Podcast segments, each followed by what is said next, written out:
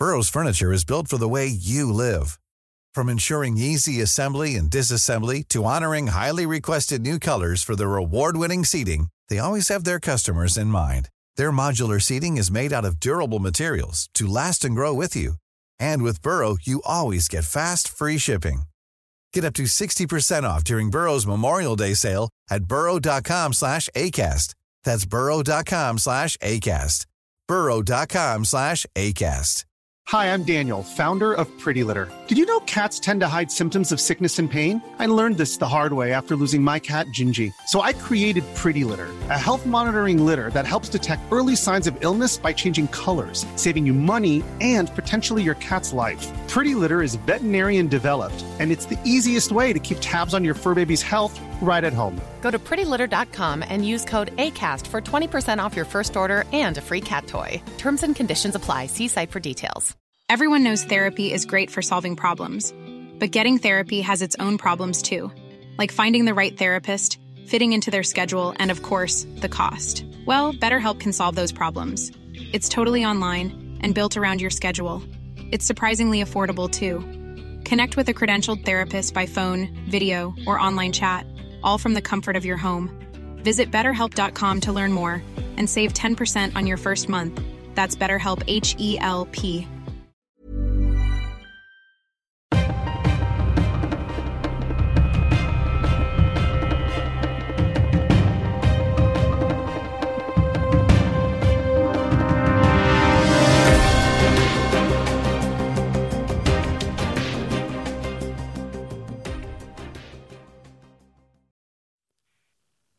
Då säger vi hej och eh, mycket varmt välkomna till ett nytt avsnitt av dagens Juridikpodden.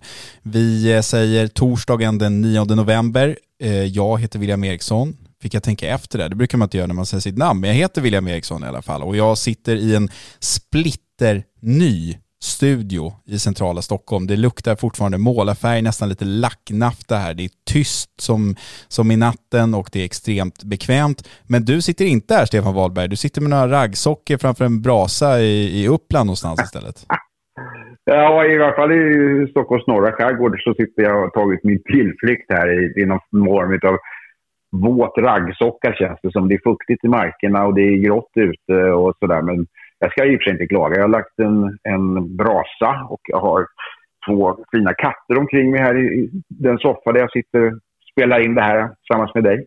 Så att för all del, det, det, jag sitter här och jobbar. Jag slöar inte alls. Jag har jobbat hela, hela dagen idag som är torsdag och kommer att jobba hela dagen imorgon som är fredag. Och eh, så gör vi podden här mitt i. Det låter ju nästan som upplagt för att du skulle sitta där och knacka lite poesi på någon skrivmaskin eller någonting, men det är inte det du gör alltså? Nej, ja, det är hårdkokt juridik kan jag säga. Slår du hårt det på tangenterna? Är, jag slår väldigt hårt på tangenterna. Det är en sån här ovana jag har sedan den tiden som jag arbetade på, på vanliga skrivmaskiner. Som, sådana som yngre människor som till exempel du själv inte har använt överhuvudtaget. Men är faktiskt att jag har skrivit skrivmaskin i mitt yrkesliv. Även om jag nu ska säga att de faktiskt var elektriska och inte mekaniska. Eh, så gammal är jag inte. Jag var ju ute i veckan hyfsat nära de här trakterna där du befinner dig just nu, tror jag i alla fall. Jag vet inte exakt var det är du sitter, men jag var ute på Österåkeranstalten och gjorde ett besök och träffade och intervjuade anstaltschefen där, Fredrik Thunberg. Och eh, det var länge sedan jag var i de trakterna. För det första, jag hade aldrig varit på Österåker, jag har varit på några andra anstalter och sådär. Eh, jag slogs väl, precis som alla andra, av att murarna är rätt höga. Man, när man står där utanför så kan man ju tänka så här, skulle jag kunna klättra över här? Nej, det skulle jag inte kunna göra. Eh, stort säkerhetspådrag naturligtvis, man ska in där och det är dörrslussar och det är visitationer och sådär. Men eh, jag skulle bara vilja säga, den här artikeln är inte publicerad än men den kommer publiceras snart, att eh, jag fick en väldigt bra känsla eh, av den här anstaltschefen och av Österåkeranstalten under den här intervjun och man kan bli positivt överraskad när man träffar människor som tycks brinna för kriminalvård och de intagnas situation under den tiden som de eh, sitter på anstalt. Det tyckte jag var ganska fint. Ja, kriminalvården är ju ska säga, sällan en drömfabrik, men den kan ju vara det när, när den är som bäst. Och jag menar, även om kriminalvård är kriminalvård så kan även den vara olika gradindelningar med, med ja, sånt som både kan vara bra för de intagna som det heter, eller klienterna som de säger. Man får inte säga, kalla dem för fångar enligt, enligt eh, förståsigpåare. Eh, även om det heter fångvård i många andra sammanhang och sådär. Men eh, det låter ju rimligt att man får ha en... Jag själv har varit på Österåker vid några tillfällen och det är ett bra skalskydd och det, det är bra. Men då ska de också ha det drägligt innanför murarna. Det tror jag själv är den bästa formen av eh, fångvård. Att, att ha ett rejält skalskydd men med en dräglighet innanför skalskyddet. Och det är jag inte säker på att man just nu kommer kunna, kunna uppfylla med de överbeläggningar man har. och, och, och med de hårdare häktningsregler som kommer och längre straff och sådär. Jag tror inte att kriminalvården kommer att, eller jag vet att kriminalvården inte kommer att kunna bygga ut sina fängelseplatser i den takt som de här eh, lagskärpningarna eh, börjar tillämpas. Nej, det är uppenbart att det är ett väldigt pressat läge. Det framgår ju också när man pratar med en sån person som Fredrik Thunberg där. Men jag ska också säga att samtidigt som jag var där så pågick det faktiskt eh, något som kallas för Kulturveckan. Samma dag som jag var där så var artisten Doggy Doggy Lito där och uppträdde och tidigare i veckan Oj. hade de haft något grekisk, eh, grekiska folkmusiker och det skulle komma någon poet och de skulle ha någon vernissage och de skulle titta på någon film och sådär. Jag menar, i ett sånt här pressat läge där i stort sett varenda cell är dubbelbelagt, och eh, det är trångt som attan i alla utrymmen och det är svårt att få vara i fred och sådär så kan väl en, en sån vecka per år kanske vara det som, som får någon där inne att inte bryta ihop och då tycker jag att det känns som en väldigt bra grej faktiskt. Ja, det är väl utmärkt att man har, har kulturbegivenheter och annan stimulans ja, som, som kan vara till gagn för, för de här människorna likväl som för andra som får ta del av olika konserter och populärkultur och så vidare. Det är lite lustigt för förra veckan pratade vi faktiskt om kultur inom kriminalvården också i form av de böcker som, som de intagna eh, lånar och läser där. Så att, eh, ja, det, man ska inte underskatta kulturen och allra minst inne på en anstalt där det finns eh, själar som behöver få lite näring.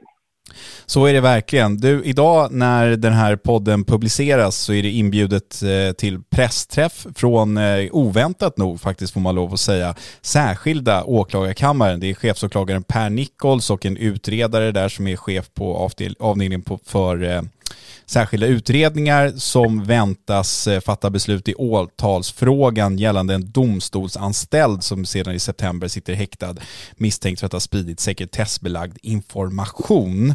Och eh, det här för mig in på ett nytt regeringsuppdrag som har lämnats till Åklagarmyndigheten där regeringen vill att Åklagarmyndigheten ska se över säkerheten, alltså sin egen säkerhet så att säga och säkerställa att eh, man har verktyg för att motverka att kriminella ägnar sig åt otillbörlig påverkan och, andra saker mot åklagare. Eh, vad tror du? Vi har ju sett en del exempel. Det här domstolshandläggaren är ett exempel. Det finns flera sådana. Tror du att svenska myndigheter och åklagarmyndigheten i synnerhet är så att säga väl rustade för att stå emot den här typen av otillbörlig påverkan som regeringen tycks vara rädd för? Ja och nej. Jag tror att man å ena sidan kan rusta sig ganska snabbt med vissa insikter som, som eh, är så att säga, nödvändiga och kan komma med smärtsam eh, hastighet. Å andra sidan så tror jag att eh, utan att kasta någon form av skugga över just Åklagarmyndigheten så tror jag att rent generellt att Sverige i sådana här sammanhang är och har varit ganska naiva. När det gäller då till exempel sånt här som rör högre befattningar inom till exempel Åklagarmyndigheten och sådär. Och man tänker sig då att den här typen av otillbörlig påverkan då inte bara kommer externt ifrån utan kanske till och med försöker bli intern genom att helt enkelt ta sig in i verksamheten. Det är det man har fasat lite för att, att vi ska få en sån situation. Då tror jag möjligtvis att, att Sverige har, har genom sitt, sitt, system så att säga, haft en väldigt stark tilltro till att om vi tar till exempel åklageriet så är det så att för att få bli åklagare, för att överhuvudtaget komma i fråga som åklagare och komma in på åklagarutbildningen så krävs det att du uppfyller i varje fall två formalia. Och det ena är att du ska ha en jurkand, alltså, eller juristexamen som det väl heter nu för tiden. Eh, efter eh, fyra och ett halvt års studier vid universitet. Eh, och det andra är att du faktiskt ska vara notariemeriterad, vilket är ett ovillkorligt krav för eh, att komma in på åklagarutbildningen. Och då har du då suttit ett par år eh, vid eh, en tingsrätt och, eh, och så att säga, passerat ett antal filter som förhoppningsvis skulle ha, ha filtrerat bort det om det vore uppenbart olämpligt för det här. Och det här tror jag då möjligtvis att man skulle kunna bygga på med lite, vi har ju en säkerhetsskyddslag och det kanske är så att vi borde ha bättre, eh, bättre personkontroll och uppföljning under, under i varje fall vissa perioder när det gäller den här typen av utav befattningar. Det behöver inte vara några superhemliga åklagare på, på så kallade spionåklagare på säkerhetskammaren utan i största allmänhet. Och det gäller ju för övrigt både poliser och inom kriminalvården och då, inte minst domstolarna också. Jag tror att det kan vara bra att snäppa upp eh, kontrollen och inte, vi kanske inte använder ordet misstänksamheten, men i varje fall eh, den kritiska kontrollen ett snäpp. Men, men det du nämner här och det som regeringen säkert avser med det här uppdraget, att man ska liksom säkerställa den typen av saker, det är ju en sak. Samtidigt är det ju så att om det nu finns ett antal kriminella personer som inte backar för att eh, försöka påverka åklagare eller andra personer i, på andra myndigheter, jag är inte så säker på att det går att förebygga den typen av situationer. För att låt säga, vi leker med den obehagliga tanken att en åklagare och dennes familj blir utsatt för dödshot och så känner man sig mer eller mindre tvingad att agera enligt den här kriminella personens instruktioner. Det spelar ju liksom ingen roll att man då har genomgått säkerhetsprövningar, att man bedöms vara en lämplig person och så vidare. Det, det går ju liksom inte att veta hur en person ska agera i den situationen. Det kan ju handla om mutor eller vad som helst. Det kan man ju på förhand inte veta. Nej, det är ju riktigt. Och nu, det du pratar om nu är ju den så säga, första graden av otillbörlig påverkan, det vill säga externt kommande ifrån och inte eh, internt. Och, och eh, eh, hur, hur, man löser det. Det finns ju en säkerhetsavdelning på, då till exempel Åklagarmyndigheten som, som de är ju trots allt eh, i någon mening skolade i att kunna hantera sådana situationer. Men jag, jag förstår naturligtvis som människor av kött och blod som har familjer blir, blir skärrade av en hotfull situation eller konkreta hot som riktas mot dem eller deras familj och annat sånt där som vi då skulle kunna tänka oss, inte minst mot bakgrund av den brutalitet som vi ser.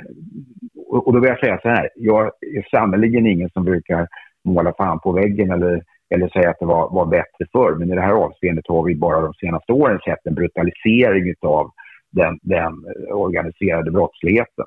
Och jag, jag, jag, tror ju själv att den dagen som den här typen av kriminalitet så att säga, går över gränsen och börjar ge sig på eh, systematiskt poliser, åklagare, domare eh, och så vidare. Då tror jag att vi får ett samhälle som eh, vi kommer ha all anledning att prata väldigt, väldigt mycket om, inte minst i den här podden. Det vill säga att det kommer finnas en ännu högre acceptans för repressivitet, för, för övervakning och alla sådana här andra straffprocessuella möjligheter och, och, och, och auktoritära systemskiften närmast som vi brukar prata om i den här podden. Så att, eh, jag hoppas vid Gud att vi slipper att det här blir någonting som är systematiskt. Då vill jag inte underskatta att, att till exempel åklagare kan uppleva eh, hotfullhet och så vidare. Men vi har ännu inte så vitt känt i varje fall haft en systematik i att man går på till exempel poliser, åklagare eller domare i Sverige. Eh, och det hoppas jag att vi slipper naturligtvis och skulle det hamna där så, så är det mycket, mycket allvarligt. Tror du att det finns en risk att myndigheter som Åklagarmyndigheten eller Domstolsverket eller polisen, eh, om man nu tvingas eh, snara åt sitt säkerhetsarbete och arbeta ännu mer systematiskt än vad man gör idag, att de här myndigheterna kan bli ännu mer slutna, det vill säga att det skulle bli svårare för oss journalister att komma i kontakt med företrädare för myndigheterna, få komma och göra intervjuer eller träffa dem eller liksom att alla mejl behöver gå genom något visst filter eller så vidare. Jag tror att det skulle kunna bli en av konsekvenserna om man nu tvingas liksom, arbeta ännu mer proaktivt med sitt säkerhetsarbete? Ja, jag tror tyvärr det. Och jag, menar, jag har själv under många år medverkat eh, i utbildningen av åklagare och, och där måste jag säga att man har sett genom åren en, en eh, mer skeptisk inställning till det här publika framträdandet, att man ska vara med i media och så vidare. Och framförallt så har det vid flera tillfällen diskuterats i de kurser som jag har medverkat i eh, varför till exempel åklagare måste ställa upp med efternamn när de pratar i media. Eh, det är en fråga som har återkommit många, många gånger och, och det är från då unga åklagaraspiranter som just ska bli kammaråklagare och, och eh, det, det är en intressant fråga därför att jag menar, just när det gäller åklagare som tjänstemän så är det dessutom så att de väcker åtal i Sverige under, under eget namn och, och eh, eget straffansvar till och med och inte alls i namnet av Åklagarmyndigheten eller Konungariket Sverige. Det är en väldigt speciell tjänst att vara åklagare just för att du har den, den eh, funktionen. Eh, men även andra ämbetsmän, tjänstemän som, som så att säga, agerar å en myndighets vägnar mer än, än vad just åklagaren speciella innebär eh, fattar ju myndighetsbeslut och utövar sin myndighetsmakt under eget namn trots allt. Och det skulle bli ett väldigt konstigt samhälle om poliser, åklagare och domare, skattetjänstemän eller kronofogdar, vad du än vara månde om, om det plötsligt skulle vara så att den som är, är, är föremål för den typen av då repressiv myndighetsutövning inte fick veta vem som har fattat besluten. Och det skulle bli svårt att utkräva ansvar naturligtvis och det skulle bli i största allmänhet konspirationsteorier och sådant som vi inte vill ha. Utan den formen av öppenhet är väldigt viktig och den hotas naturligtvis radikalt om den här situationen som vi då hoppas att vi slipper trots allt skulle börja göra insteg i Sverige.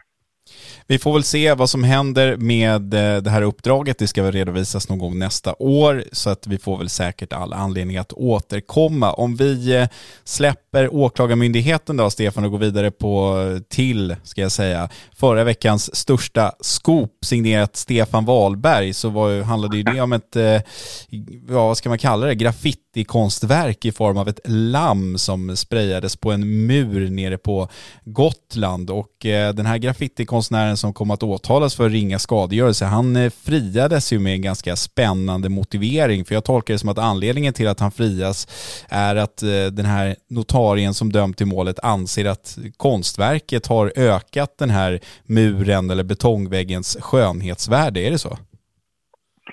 Ja, alltså det är en bieffekt av det här. Alltså det primära eh, skälet, eh, eh, om man läser domskälen, det är ju att eh, åklagaren har inte varken fört någon bevisning kring eller heller påstått ens att, att eh, målsäganden, som i det här fallet i Region Gotland, skulle ha en, lidit någon skada utav det här. Och det då är en förutsättning för att kunna för att, att eh, gå land med ett sånt här åtal enligt, enligt tingsrätten. Och eh, när tingsrätten gör en egen skadebedömning så är det precis som du säger, så kommer man fram till den objektiva slutsatser. De kan inte göra någon subjektiv skadebedömning eftersom de inte är så att säga, målsägande eller på något sätt föremål för den här skadegörelsen. Utan då konstaterar ju tingsrätten att det här är ett ganska bra målat lamm.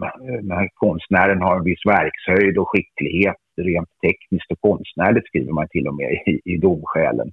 Och därför så kan man inte tycka att den här spruckna muren som befinner sig i en liten undanskymd eh, plats i ett hamnområde skulle ha, ha lidit någon egentlig skada eller att någon skulle ha lidit någon skada av att, av att det skulle ha förfulats och så vidare. Och därför så skriver man ju uttryckligen att det är snäll, i själva verket så att objektivt så har, har eh, då skönhetsvärdet ökat på den här spruckna muren. Så att, ja, det är, det är lite annorlunda dom.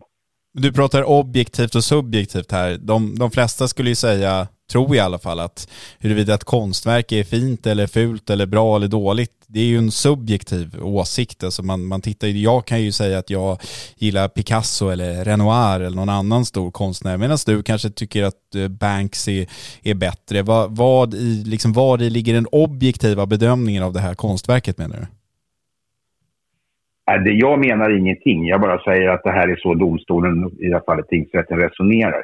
Men det är, samtidigt så är det så här att eh, juridiken är sannerligen inte fri från den typen av skönsmässiga bedömningsövningar. Va? Utan egentligen så ser vi ju det i dagligdags i domstolarna domare som inte alls är fackmän inom vare sig konst eller litteratur eller för den delen inom psykologi eller, eller vad det nu må vara, gör sådana här bedömningar. Och det är en del av juridiken därför att som vi så många gånger brukar prata om här, juridik är inte matematik. Så varje dag sitter ju svenska domstolar och, och, och svenska domare och bedömer sånt här som skälighet i, i avtalsvillkor och om det är synnerligen ömmande omständigheter och huruvida ett konstverk då utgör intrång i ett annat konstverk genom en snarlik framtoning och en verkshöjd som, som då inkräktar på det andliga skapandet och, och så vidare. Och därför så, jag menar, det finns domare som brukar säga att vi är ganska bra på att förhålla oss objektiva och, och göra just sådana bedömningar, för det är en del av domaryrket. Sen kan man naturligtvis inte, det finns väl ingen, inte ens om du plockar in en, en, en eh, professor i, konstvetenskap, så kan man inte göra anspråk på att ha en objektiv bedömnings, eh, bedömning av om ett konstverk är bra eller dåligt, för det ligger givetvis i betraktarens öga och i betraktarens hjärna till syvende och sist.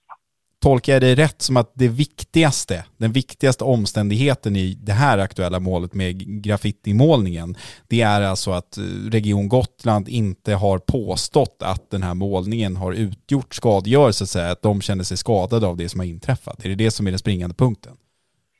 Ja, enligt domskälen så är det precis det som är den springande punkten i det här. Att man kan alltså inte ens från Region Gotlands sida, man har inte gjort någon framställan om skadestånd. Man har inte då från åklagarens sida eh, visat på vilket sätt de skulle ha lidit skada eller att de ens har lidit skada. Och därefter går man över på den här då så kallade egna objektiva bedömningen.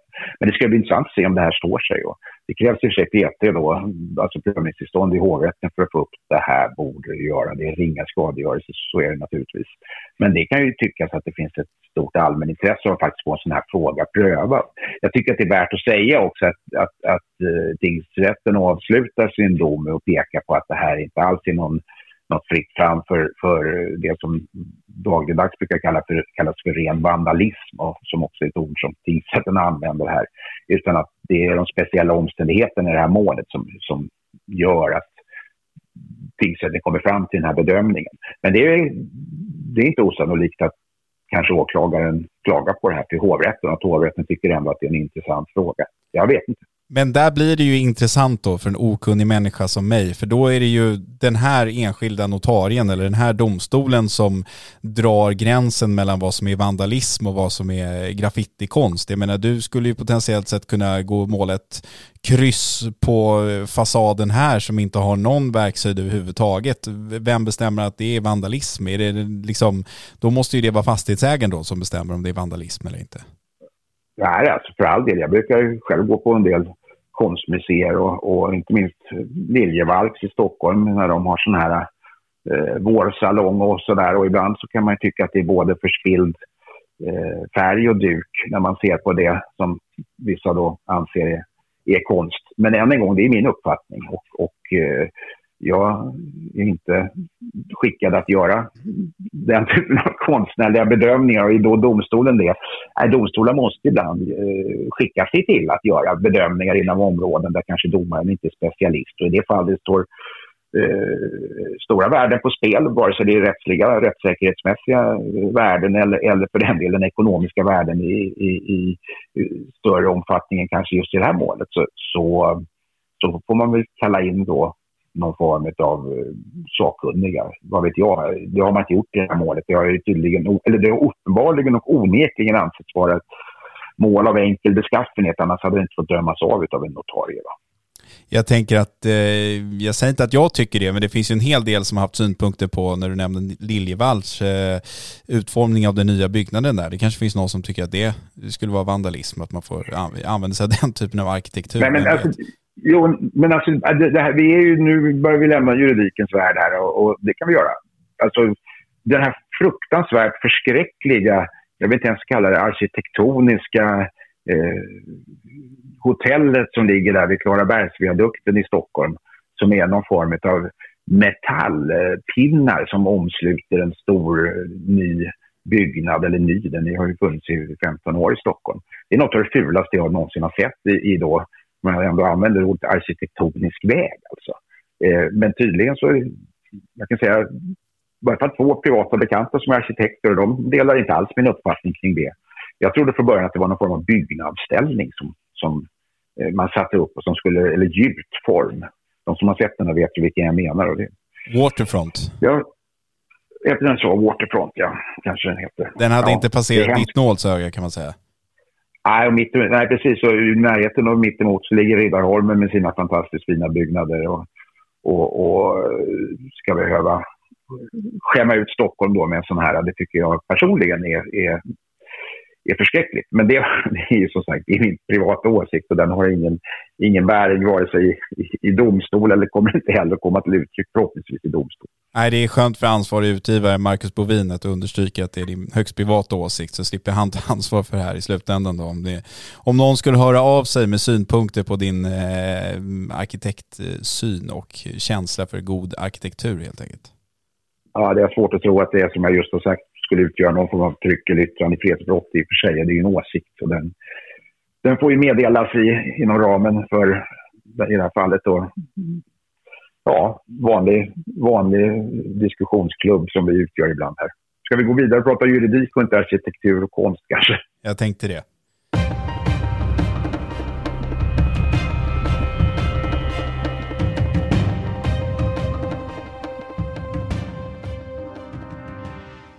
Och idag, eh, eller igår rättare sagt ska jag säga Stefan, för det här kommer ju på fredagen, så presenterade Brottsförebyggande rådet sin årliga rapport Eh, som kallas för politikernas trygghetsundersökning och eh, den visade bland annat att nära varannan ung politiker i Sverige, då 29 år eller yngre, utsattes för brott under förra året som då var ett valår ska man komma ihåg och då är det så att eh, utsattheten brukar ofta vara lite större under valåren.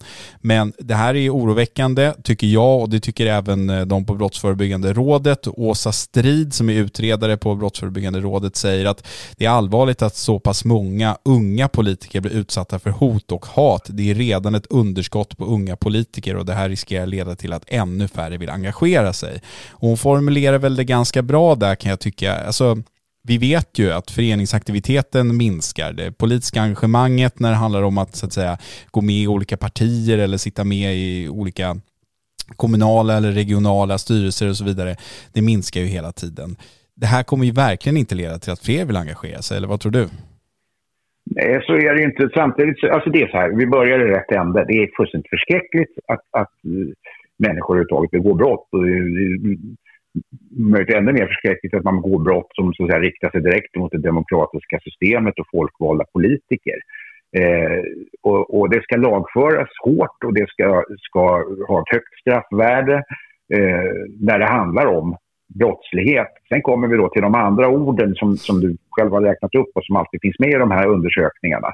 Eh, alltså, våld och hot är oacceptabelt. Hat, det är bara ett ord, men, men, men det är klart att det är ett mycket starkt ord, att de inte ska behöva utstå alltså, hatfullhet. Men kommer man ner på nästa ord då, som brukar kallas för trakasserier, ja, är det brottsligt eh, eller oförskämt eller på annat sätt kraftigt eh, eh, mustigt ord, ordbruk och, och, personangrepp och så vidare så är naturligtvis inte det heller okej. Okay. Som du hör så kommer jag komma till ett men. Det finns trots allt i, i andra änden av det här ett men som jag tycker är värt att, att lyfta. Jag har faktiskt vid några tillfällen reagerat när den här typen av frågor har kommit upp på tapeten. Och sen så har man då både fått läsa vad vissa politiker har fått eh, sig tillsänt via till exempel e-mail och i någon, något sammanhang har jag även fått höra då någon inspelning på någonting som, som då har framställts eh, som, som trakasserier eller till och med hot. hot va? Och vid de här tillfällena jag nämner, jag ska då säga att det är naturligtvis ett, ett, ett undantag från de här huvudreglerna, så tänker man att ja, det där är nog sånt man får ta som politiker. Eh, det är sånt man får ta som opinionsbildare om man sticker ut haken överhuvudtaget. Ja, det är kanske är, är, är eh, hårda ord, men i de fall som jag tänker på så har det varit eh, angrepp på de här politikernas sakpolitik till exempel och, och eh, så på ett sätt som, som absolut inte är brottsligt. Jag skulle inte heller säga att det, det ligger eh, under bältet för vad man får framföra inom ramen för en, en sedvanlig politisk debatt eller diskussion med en av sina lokala politiker. Med detta sagt, som jag tycker ändå bör understrykas i det här sammanhanget, så är det viktigt att, att man inte devalverar eh, vad, vad det här egentligen handlar om. Eh, en hård politisk debatt, ja, det får man stå, eh, stå ut med eller kanske till och med eh, är en del av när man är engagerad som politiker. Eh, men när det går över gränsen så är det fullständigt förskräckligt att, att människor ska behöva vara utsatta för den typen av personpåhopp eh, och, och då rena hotelser som det här eh, till den allra, allra största delen handlar om. Fast det är inte det allra den allra viktigaste slutsatsen i den här rapporten att eh, det tycks ändå vara nästan lika många, alltså 44 procent som säger att de så att säga påverkas negativt av det som de utsätts för, det vill säga att man backar undan och vågar liksom inte vara lika slagkraftig eller man använder inte sociala medier på samma sätt som man hade velat göra i sitt politiska arbete eller någonting. Jag menar, det, då har man ju den som, som trakasserar eller hotar eller hatar så att säga uppnått sitt syfte, då har man ju påverkat det demokratiska arbetet och det är väl det mest allvarliga. Sen på vilket sätt man gör det, ja, jag vet inte. Ska man förvänta sig att alla politiker är stålmän och stålkvinnor som ska ta emot vad som helst och bara fortsätta som att inget hade hänt? Nej, nej, absolut inte. Jag understryker än en gång att jag tyckte bara att det är, i sammanhanget är värt att nämna detta, att det får inte devalveras, det som är Eh, det som är, är, är, att betrakta som, som eh, kriminellt eller otillbörligt på ett eller annat sätt. Majoriteten av de här människorna gör ett, ett demokratiskt eh, arbete utifrån sina politiska övertygelser och för den delen lägger både fritid och, och övertid på att få det här samhället att fungera utifrån vad de i varje fall tror är, är, är det bästa utifrån sina politiska uppfattningar, vare sig man är höger, vänster, mitten, grön eller vad man nu må vara i, i sina politiska åsikter. Och det är ju det system som vi har och det system som vi måste ha tills de kommer på något bättre, som man brukar säga, demokrati. Eh, och eh, då ska man kunna utöva den här eh, makten utan att behöva utsättas för otidigheter och, och hotelser och, och brott naturligtvis. Så att eh, än en gång, hårda eh, straff höga Eh, en hög grad av eh, uppklaring av de här brotten är, är någonting som jag tycker man ska försöka hålla därför att det är inte någonting som riktar sig bara mot en enskild person utan mot, mot hela vårt system. Intressant fakta också från den här undersökningen är ju att eh, utsattheten skiljer sig beroende på partitillhörighet.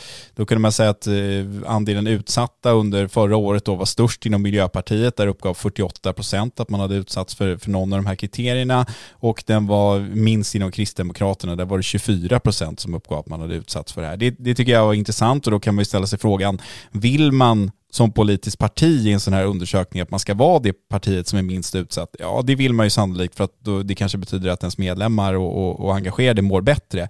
Men det kan ju också tyda på att man får en ganska slätstruken eh, politik och en ganska en tynande tillvaro möjligtvis. Så kan det vara.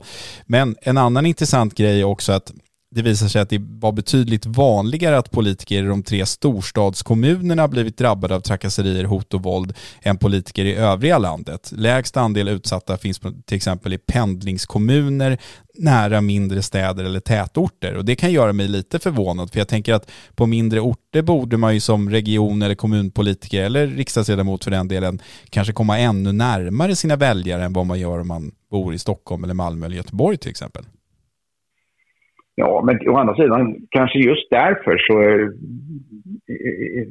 alltså det är lätt att gömma sig i anonymiteten och i en storstads eh, eh höga brus, liksom, där du inte behöver konfrontera och för den delen knappt kommer åt och, och träffa ett, ett, kommunalråd som du gör om du bor i, i Pajala kommun. Där stöter du väl på dina lokala politiker i fullmäktige och kommunstyrelse om du bara går ner och handlar på ICA-butiken i, i Pajala till exempel. Va?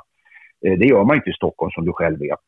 Och eh, det kanske är lättare att framföra hat och hot eh, på ett otillbörligt sätt om man faktiskt då befinner sig just i en storstad än om man befinner sig i en mindre stad. ja, men det, sam det... samtidigt är det ju så att jag menar jag som ändå tycker mig vara eh, normalt allmänbildad, ganska politiskt engagerad och arbetar som journalist skulle jag ha svårt att rabbla Eh, alla partiernas toppnamn i, inom Region Stockholm eller Stockholms kommun. Jag menar, tänker jag på Stockholms kommun tänker jag typ först på, vad heter han, Sten Nordin. Han har väl inte suttit där sedan, ja, kanske Irene Svenonius och Aida Hadziklaic och sådär. Men, men jag menar, jag, jag eh, kan inte allt för många namn bland, bland partitopparna i Stockholm. Men hade jag bott på en mindre kommun kanske jag hade vetat precis vem som var min kommuns riksdagsledamot för parti X och jag hade vetat vem som var kommunstyrelsens ordförande hade vetat vem som var oppositionsborgarråd eller vad det nu heter i andra kommuner i Stockholm. Men, men det vet ju inte så många i Stockholm kanske. Nej, och det är möjligtvis ett annat problem som, som eh, ligger inom den demokratiska, eh, det demokratiska härdandet, att, att man i storstäder faktiskt inte har den, alltså varken kontrollen över sina, sina eh, politiker eller kännedomen om sina mm, så kallade lokalpolitiker. För de blir liksom inte lokalpolitiker i Stockholm utan närmast någon form av utav miniatyrskap av rikspolitiker. Jag, jag, jag, förstår vad du menar. Det, vi, ser, vi som bor i storstäderna ser ju inte på våra då, så kallade lokalpolitiker på samma sätt som, som om man bor i till exempel Pajala. Nu tar jag denna, denna kommun, lilla kommun uppe i, vid Tornedalen som exempel igen. Men jag tycker att det, det är bra. Det är ett bra, ett bra exempel. För där, där finns det inte så mycket att och, och, och, och säga, ta väg. Det finns inte så många ställen att ta vägen så att man inte behöver träffa sina väljare eller så att väljarna Eh, inte behöver träffa sina politiker heller för den delen. Nej men så är det ju. Stockholm, eh, det jag känner bäst till, det känns ju mest som en språngbräda för någon som har varit politiskt engagerad i mitt parti och eh, sen vill in i riksdagspolitiken. Det känns ju mer som det än att man så att säga är Stockholmsföreträdare. Sen finns det ju vissa som sticker ut. Jag menar, de flesta känner nog till exempelvis Irene Svenonius som ju gjorde ganska mycket väsen av sig de senaste fyra åren fram till förra valet här. Så hon var ju en väldigt känd person. Men långt ifrån från alla. Ja, uppenbarligen har, av någon anledning har just Sten Nordin, som sannolikt för större delen av svenska folket är, är okänd, även om han faktiskt, han satt ju väl i, i, om jag inte minns fel, så satt han väl även i styrelsen för eh, SKR som det heter nu och SKL hette det väl då, Sveriges kommuner och landsting. Sen var han faktiskt landshövding någonstans neråt, kanske Blekinge, innan, tills fram till pensionen tror jag. Men han var ju ett känt eh, namn i Stockholm, moderat eh, finansborgarråd var han, om jag inte minns fel. Det var han säkert. Han var i alla fall en sån person som man ofta såg och ofta tog bilder utanför Stockholms stadshus och sådär. Du Stefan, tiden börjar eh, lida mot sitt slut. Jag tänkte bara att vi kan som vanligt nu när vi har gått över till dagens juridik 2.0 plugga lite grejer som kommer att komma eller nyligen har publicerats på Dagens Juridik. Jag har bland annat gjort en sammanställning av eh, alla tingsrätters och förvaltningsrätters lagman, lagmän ska jag säga, löner. Vi har en sån kartläggning som ligger på Dagens Juridik. Du har kartlagt lite fartkameror, du har kartlagt hur många som erkänner brott när de fångas av en fartkamera bland annat och du har lite andra spännande grejer på gång också, eller hur? Ja, jo, men just eh, vad som ska publiceras när, det vet du och chefredaktören Erik Dagesson bäst. Men det är riktigt, jag har gjort en sammanställning av hur, hur utvecklingen har varit, framförallt när det gäller lagföring via automatiserad hastighetskontroll som det heter. Alltså de här så kallade automatiska trafikkamerorna som, som, som då ersätter poliser för att uh, hålla hastigheterna nere på våra vägar. Och den ska vi publicera snart antar jag. Den är publicerad och eh, du hade också lagt in en väldigt, väldigt fin bild på prins Daniel tycker jag, när han fångades på en sån fartkamera. Jaha, du ser. Så, så djupt engagerad är jag i mitt eh, egna arbete här att jag inte ens har hunnit se den i publicerad form. Nej, så är det. Eh, ja, det, det, jag tog just prins Daniel som ett av de exempel på, på den exceptionellt stora majoritet som faktiskt erkänner eh, istället för att ta fighten i domstol. Eller ta fighten. Man erkänner för att man har gjort fel, så kan det vara också. Och prins Daniel var en av dem. Det var han. Du, för att du ska hinna engagera dig lite mer i, i, i, ditt arbete som du faktiskt får lön för så, så tycker jag att vi lägger ner det här. Jag sa just att jag engagerar mig i mitt eget arbete. Jag sitter och, och skriver så att det glöder om tangentbordet. Eh, då, då har ibland själva läsandet fallit eh, bort i dessa stunder. Ja, ja, jag tror inte våra arbetsgivare lyssnar ändå så du kan säga sanningen här. Du behöver Nej, det... inte, du ska inget förtiga eller eh, vad säger man? ljuga. Strunt samma. Inte förtiga, tillägga eller förändra som Så vi säger säger i man. den svenska vittneseden. Så säger man. Nu på tionde försöket så ska jag avsluta den här veckans podd. Jag hoppas som vanligt att ni har njutit av de här 45 minuterna som ni har tvingats lyssna på mig och Stefan. Så får ni ha det så bra så länge så hörs vi om en vecka igen. Hej!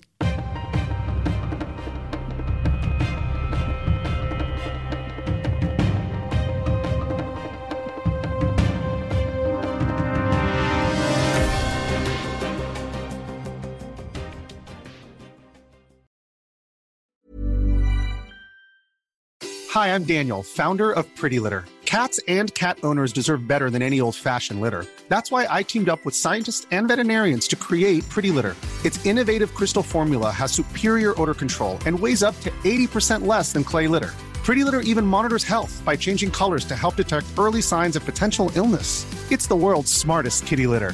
Go to prettylitter.com and use code ACAST for 20% off your first order and a free cat toy. Terms and conditions apply. See site for details. Hey, it's Paige DeSorbo from Giggly Squad. High quality fashion without the price tag. Say hello to Quince. I'm snagging high-end essentials like cozy cashmere sweaters, sleek leather jackets, fine jewelry, and so much more. With Quince being 50 to 80% less than similar brands. And they partner with factories that prioritize safe, ethical, and responsible manufacturing. I love that. Luxury quality within reach. Go to quince.com slash style to get free shipping and 365 day returns on your next order. Quince.com slash style.